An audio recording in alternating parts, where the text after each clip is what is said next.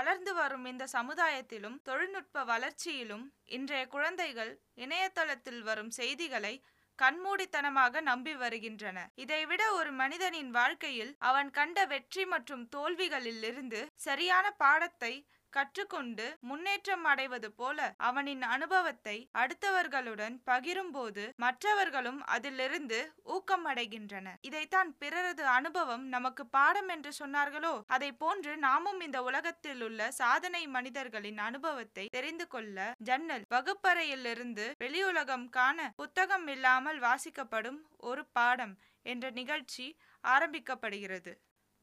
இருட்டு அறையில் காணும் வெளிச்சத்தைப் போல ஒரு மனிதரின் வெற்றி கதைகள் நெருக்கமான பணிக்கான அணுகுமுறை வழிகள் சிக்கல் தீர்க்கும் முறைகள் இது போன்ற விஷயங்களை மாணவிகளிடம் கொண்டு சேர்த்து வாழ்க்கையின் பொறுப்புள்ள தலைவர்களாக மாற வழிவகுக்கின்றது.